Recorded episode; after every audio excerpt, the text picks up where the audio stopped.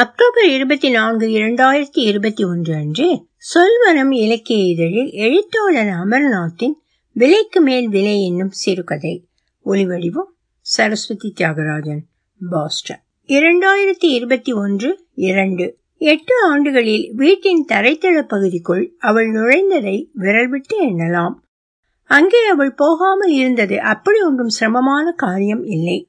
கராஜில் காரை நிறுத்தி இரண்டு வரிசைகளில் பதினான்கு பலகைப்படிகள் ஏறினால் வீட்டின் புழங்கும் இடம். குடும்ப அறை அதன் வழியாக சமையலறை சாப்பிடும் இடம். வரவேற்பு கூடத்தை ஒட்டிய நடைவழி சின்ன நூலக பூஜை அறை மூன்று படுக்கை அறைகள் எல்லாம் மேல்தளத்தில் சுபா சொன்னதற்காக அன்று கீழ்த்தளத்துக்கு போக வேண்டி நேரிட்டது. காரின் முன்புறமாக வந்து அப்பகுதியின் கதவை அதற்கான சாவியால் திறந்தாள். அங்கே கடைசியாக வந்தது கோவிடுக்கு முன்னால். வைரஸ் புகுவதற்கு வாய்ப்பு இல்லை என்றாலும் அதை சாக்கிட்டு அவள் அங்கே வரவில்லை.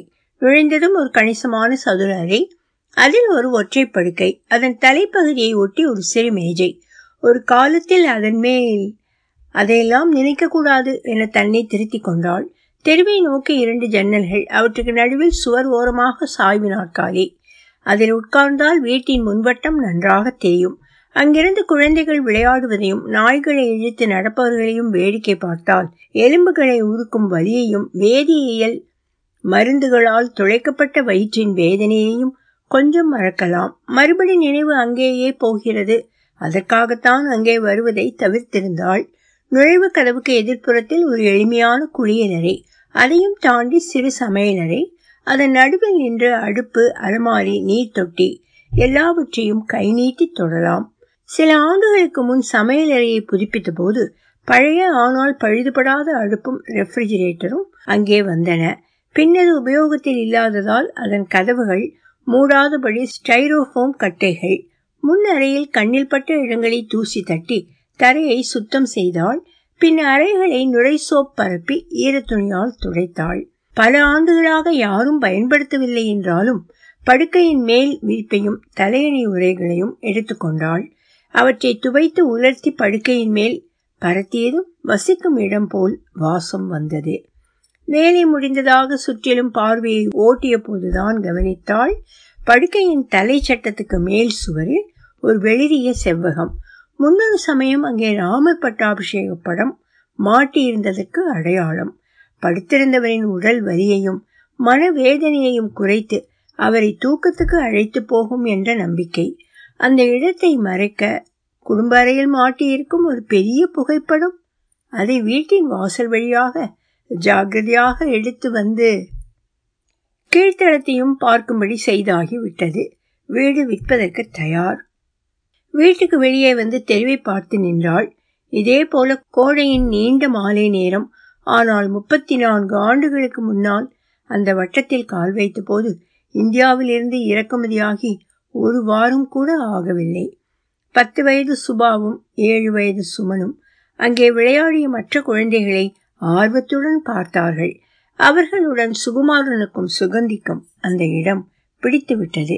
அவன் கல்லூரி பதினைந்து நிமிடங்களில் அவள் மாநில அலுவலகம் போக ராலி அகநகருக்கு பஸ் வசதி மலைதான் சரிப்பட்டு வரவில்லை. தெருவின் மட்டத்தில் தொடங்கிய நிலம் தாறுமாறாக உயர்ந்து மூன்று மீட்டர் உயர மேட்டில் முடிந்தது. சமதள மனைகளுக்கு பழக்கப்பட்ட அவர்களுக்கு தயக்கம். அங்கே எப்படி வீடு கட்ட முடியும்?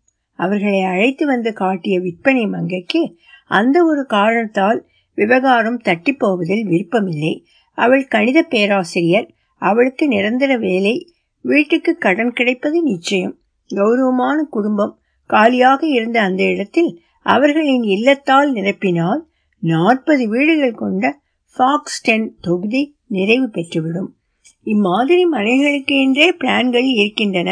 காலின் பின்னால் இருந்து தடியான புத்தகத்தை எடுத்து தட தடவென பிரித்தாள். மனையை ஒருமுறை நோட்டமிட்டு ஒரு வரைபடத்தை இருவருக்கும் பார்க்கும்படி காட்டினாள். இது எப்படி? என்று ஆள்காட்டி விரலை நகர்த்தினாள். இங்கே தெருவின் மட்டத்தில் காரை நிறுத்தும் இடம் அங்கிருந்து படிகள் வழியாக மேல் தளத்தில்.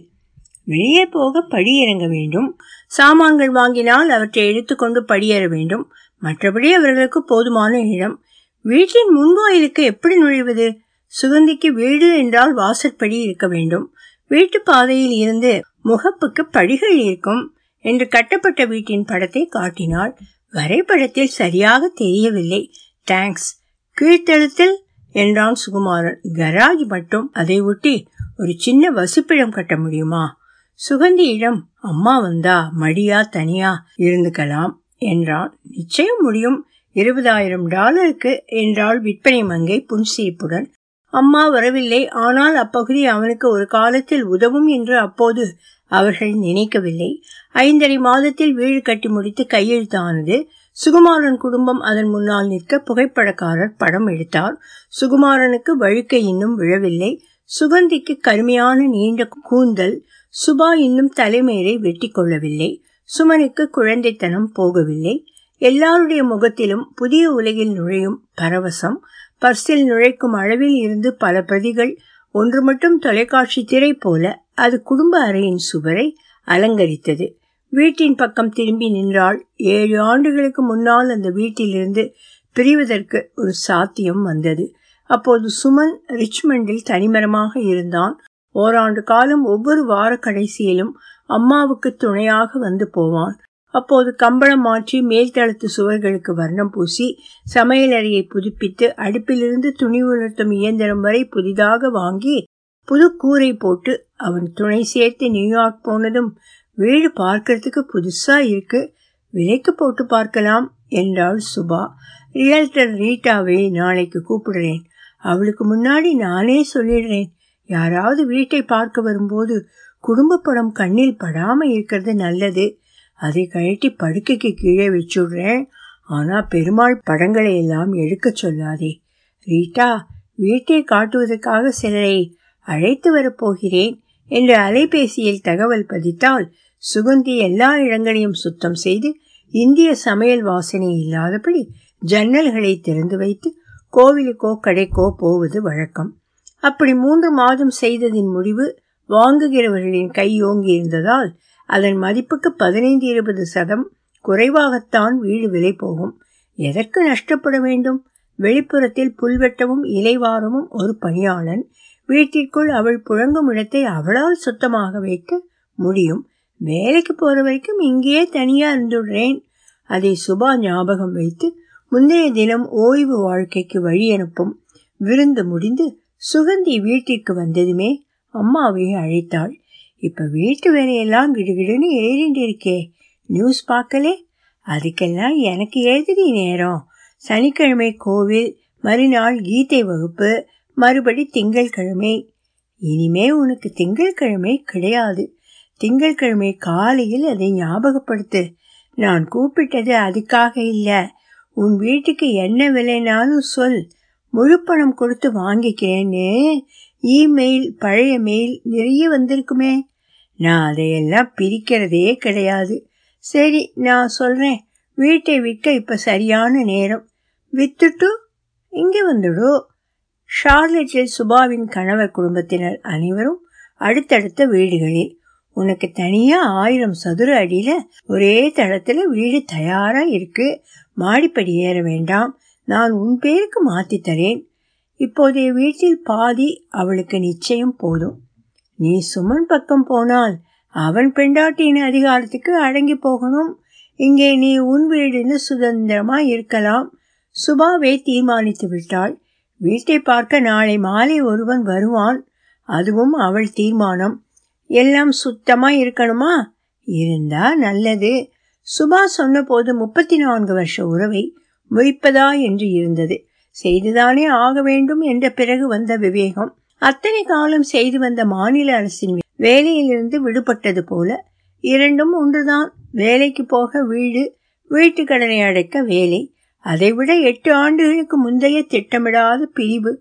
அதிலிருந்து அவள் மீளவில்லையா? கோடையின் ஆரம்பத்தில் நண்பர்களுடன் விருந்து சாப்பாடும் அரட்டையும் முடிந்து இருவர் இருவராக விடைபெற்று படியிறங்கி போக கடைசியில் மணிவாசகமும் விஜயாவும் அவர்களுடன் முன்வட்டத்தில் அவர்கள் கார் வரை சுகந்தியும் சுகுமாரனும் வந்தார்கள். அவளும் மணிவாசகமும் சென்னையில் ஒரே கல்லூரியில் பத்தாண்டுகள் பணிபுரிந்தவர்கள். அந்த நெருக்கத்தில் அவர் பொங்கலுக்கு அப்புறம் இப்பதான் பாத்துக்கிறோம். நீ ரொம்ப இழைச்சிட்ட மாதிரி தெரியுது. சரியான நேரத்துக்கு சாப்பிடுறதில்ல. கிட்டத்தட்ட பத்து பவுண்டு இறங்கிட்டார் என்று வருத்தத்துடன் சொன்னாள் சுகந்தி. எனக்கு அவ்வளோ குறைஞ்சா நல்லா இருக்கும். ஏற்கனவே ஒல்லி. எதுக்கும் டாக்டர் கிட்ட காட்டுறது நல்லது. நானும் அதையே தான் சொல்லிட்டு இருக்கேன். செமஸ்டர் முடியட்டும்னு தள்ளி போட்டின்றே இருக்கார். நீங்க தான் அவருக்கு சொல்லணும். சொல்றேன். பெண்டாட்டி பேச்சை கேட்டு நடக்கிறது புத்திசாலித்தனம். அறிவுரை கொடுக்கிற ஆளைப்பார் என்றாள் விஜயா. மறுநாள் வெளியே போக படி இறங்குவதும் திரும்பி வந்து மேல் தளத்துக்கு ஏறுவதும் சுகுமாரனுக்கு சிரமமாக இருந்தன. சுகந்தி ரெக்ஸ் மருந்தகத்தை அழைத்தாள். இரண்டு நாட்களுக்கு பிறகு பொது மருத்துவ பிரிவில் அவள் காத்திருக்க அவனை பரிசோதிக்க அழைத்து போனார்கள். நேரம் செல்ல செல்ல அவளுக்கு தவிப்பு அதிகமானது. வேளா வேளைக்கு ஆரோக்கியமா சாப்பிடு. வயசானதுக்கு தினம் ஒரு வைட்டமின் மாத்திரை. இதற்கு இவ்வளவு நேரமா? இரண்டு மணிக்கு பிறகு அவன் ஆங்காலஜிக்கு அழைத்து செல்லப்பட்டதாக வரவேற்பு மங்கை தெரிவித்தாள். அங்கே இன்னொரு மூன்று மணி. அவனை பார்க்க சுகந்தி அனுமதிக்கப்பட்ட போது நோயாளி ஆடையில் இருந்த அவன் ஒரு ராத்திரி நான் இங்கேயே தங்கணுமா? சும்மா ஆப்சர்வேஷனுக்கு அவளுக்காக அவன் குரலில் நம்பிக்கை நிரம்பியிருந்தது. அவள் தனியே திரும்பி வந்தாள். இரவில் அந்த வீட்டில் அவள் மட்டும் இருந்தது. அதுதான் முதல் முறை. வருங்காலத்துக்கு ஒரு முன்னுரையோ? ஒரு இரவு ஒரு வாரம் ஆனது. மருந்தகத்திலிருந்து சுகுமாரனை அழைத்து வரும் முன்பே சுகந்திக்கு காலத்திலே சற்று விலகிவிட்டது. மேல்தளம் அவனுக்கு எட்டாத உயரத்தில் கண்ணீரை கட்டுப்படுத்தி கீழ்த்தளத்துக்கு குளியல் அறையை சுத்தம் செய்தாள். படுக்கைக்கு புதிய விரிப்பு போர்வை இரண்டு தலையணைகள் அதன் தலைப்பகுதியில் மருந்துகள் சில்லறை பொருட்கள் மற்றும் சாப்பாட்டு தட்டுகள் வைக்க ஒரு சிறு மேஜை தரையில் நீண்ட கம்பளங்கள் ஜன்னல்களுக்கு நடுவே ஒரு சாய்வு நாற்காலி. முக்கியமாக பூஜை அறையிலிருந்து பக்தி சத்தையுடன் எடுத்து வந்து சுவரில் மாட்டிய படம். அனுமன் பணிந்திருக்க இலக்குவன் துணை இருக்க சீத்தை அருள் புரிய ராமனின் ஆட்சியில். சுகுமாரனின் உடல் கதிரியக்கத்தின் உதவியிலும் சுகந்தி வேலைக்கு கொடுத்த சாப்பாட்டிலும் இரண்டு செமஸ்டர்களை தாண்டியது. வாரத்தில் இரண்டு வகுப்புகள் மட்டும் மணிவாசகம் அவனை காரில் அமர்த்தி கல்லூரியின் அறிவியல் கட்டடம் வரை அழைத்து போய் அவனுடன் இருந்து திரும்ப அழைத்து வந்தார். பென்சிலினை தினம் வாசனை பார்த்த எனக்கு லுக்குமியா வந்தா காரணம் இருக்கு. உனக்கு ஏன்? பிரபஞ்சத்தில் பதிலில்லாத பல கேள்விகளில் ஒன்று. அடுத்த கோடையில் ஒரு நாள் கதிரியக்கமும் வேதியியல் மருந்துகளும் நோயாளிக்கு இனி உதவாது. வலியை மந்திக்க வைக்கும் மருந்துதான் விமோச்சனம் என்று மருத்துவர் சொல்வதற்கு முன் சுகுமாரனே சுபாவையும் சுமனையும் வரச்சொல் குடும்பத்தினர் சூழ்ந்திருக்க பல ஆண்டுகள் வகுப்பறைகளை நிரப்பிய கணீர் குரலுக்கு கடைசி சக்தி. இப்பவே சொல்லிட்டேன். யாராவது அழுதா எனக்கு பிடிக்காது. நான் பார்த்துட்டே இருப்பேன். நீங்க கண்ணீர் விட்டா எனக்கு வருத்தமாய் இருக்கும். ஏன் அழனும் இந்த பொறுக்க முடியாத வரியிலிருந்து எனக்கு விடுதலை. நீங்க எல்லாரும் நல்ல நிலையில் இருக்கேள் சுகந்தி உனக்கும் தான் சொல்றேன். இன்னும் பத்து பதினஞ்சு வருஷம் இருந்தா நன்னா தான் இருக்கும். சதாபிஷேகம் பண்ணிக்கலாம். இதெல்லாம் நம்ம கையிலா இருக்கு. முப்பத்தாறு வருஷம் சந்தோஷமா இருந்தோம். அதை நினைச்சு மனசை தேத்திக்கோ. உனக்கு குழந்தை மனசு. பெருமாள் இதுக்கு மேல எந்த கஷ்டமும் தரமாட்டார். என் ஞாபகம் வரும்போது பாதியா கிழிச்ச உடம்பையும் திராட்சையாட்டம் சுருங்கி போன முகத்தையும் மறந்துடுங்கோ. வீட்டுக்கு முன்னால நாம எல்லாரும் நிக்கிற போட்டோவை நினைச்சுக்கணும். சரியா? மணிவாசகத்தின் உதவியுடன் கரோலைனா ஹாஸ்பைஸ் அங்கே மூடிய கண்களுடன் இரண்டு வாரங்கள் சுகுமாரின் கணக்கு பாடம் இனி வேறொரு உலகத்தில். உயரமான ஒரு பென்ஸ் சுகந்தியை எட்டி நின்றது இறக்கிய ஜன்னல் வழியாக. மிஸ் சுகுமார் நான் தான்.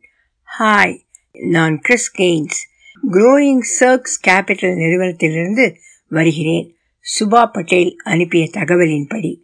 அவள் ஹாய் நான் கிறிஸ் கெய்ன்ஸ். குரோயிங் சர்க்ஸ் கேபிட்டல் நிறுவனத்திலிருந்து வருகிறேன்.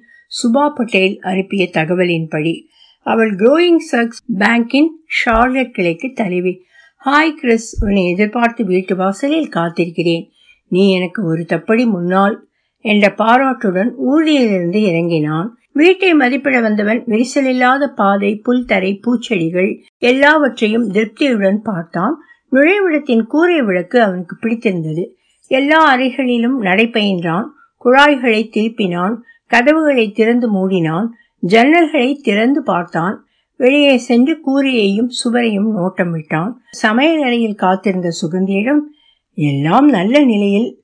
அந்த பாராட்டை வீட்டின் சார்பிலும் சுமன் சார்பிலும் அவள் ஏற்றுக்கொண்டாள். கீழ்த்தளத்தையும் பார்க்கலாமா? ஓ ஷூர் கராஜ் கதவை திறந்துவிட்டு படி இறங்கினாள் கிறிஸ் இடைவெளி விட்டு தொடர்ந்தான். கீழ்ப்பகுதியின் முழு நீளத்தையும் பார்வையால் அளந்த அவன் மதரின்லா ஸ்வீட்? அந்த எண்ணத்தில்தான் இதை சேர்த்தோம். ஒரு ஜன்னலை திறக்க அதன் தாழ்பாளை கிறிஸ் தெரியினான். அது அவன் கையோடு வந்துவிட்டது. இன்னொரு ஜன்னலின் தாழ்பால் வழிவிட்டாலும் அதன் கீழ்ப்பாதி மேலே உயராமல் அடம் பிடித்தது. என் கைக்கு வலி இல்லாததால் பல ஆண்டுகளாக திறக்கவில்லை. நிஜமான காரணம் அவனுக்கு ஏன் தெரிய வேண்டும்? சமாதானமாக. இரண்டு ஜன்னல்களையும் மாற்றுவதற்கான செலவை ஏற்கிறேன்.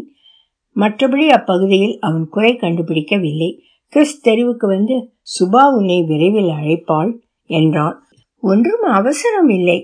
சுபாவுக்குத்தான் அவசரம். இன்று ஞாயிறு நிதானமாக எழுந்திருக்கலாம். ம் இனி எல்லா நாட்களுமே எனக்கு ஞாயிற்றுக்கிழமைகள் தான் என்று படுக்கையில் படுத்தபடி சுகந்தி அசை போட்டபோது சுபா அழைத்தாள். நானூற்றி நாற்பத்தி நாலு இந்தியாவில் கான்ஸ்டபிளை தான் அப்படி கூப்பிடுவாங்க. உன் வேடிக்கை பேச்சை கேட்டு சந்தோஷம். நான் சொன்ன வீட்டின் மதிப்பு ஆயிரத்தில். ஏழு ஆண்டுகளுக்கு முன் அதில் பாதி கூட கிடைச்சிருக்காது. நீ காத்திருந்தது நல்ல காரியம். சரி இரண்டு கீழ் ஜன்னலுக்கும் என்ன கழிச்சிருக்கான்? பூஜ்யம் ம்? கூடத்தின் தரைக்கம்பளத்தில் மெழுகுவர்த்தி விழுந்து ஒரு சின்ன கறி இருக்குமே. அதற்கு மட்டும் நாற்பது டாலர். அதை கவனித்தவன் ரெண்டு ஜன்னல்களையும் ஏன் விட்டுவிட்டான்? மாத்த ஐநூறு டாலராவது ஆகுமே. நீ என்னத்துக்கு அலட்டிக்கிறே சில்லோ போட்ட மதிப்புக்கு பத்து பர்சன்ட் அதிகம். சரின்னு சொல்லு. உடனே பணம் கைமேலே. அதாவது குரோயிங் சர்க் பேங்க்லேருந்தே காசை எடுத்து குரோயிங் சர்க் கேபிட்டல் எனக்கு கொடுக்கும். யார் பணமாக இருந்தால் என்ன? உன் பென்ஷன் மாச செலவுக்கு போதும். வர்ற பணத்தை அப்படியே சேவிங்ஸில் போட்டு இங்கே வந்து நிம்மதியாக இரு. யோசிச்சு சொல்றேன். யோசிக்க என்ன இருக்கு? நான் இன்னும் காப்பியே குடிக்கலையே. காப்பி தோசை மதியத்துக்கு பீன்ஸ் கறியுடன் ரசம் சாதம் என நாள் நகர்ந்தது.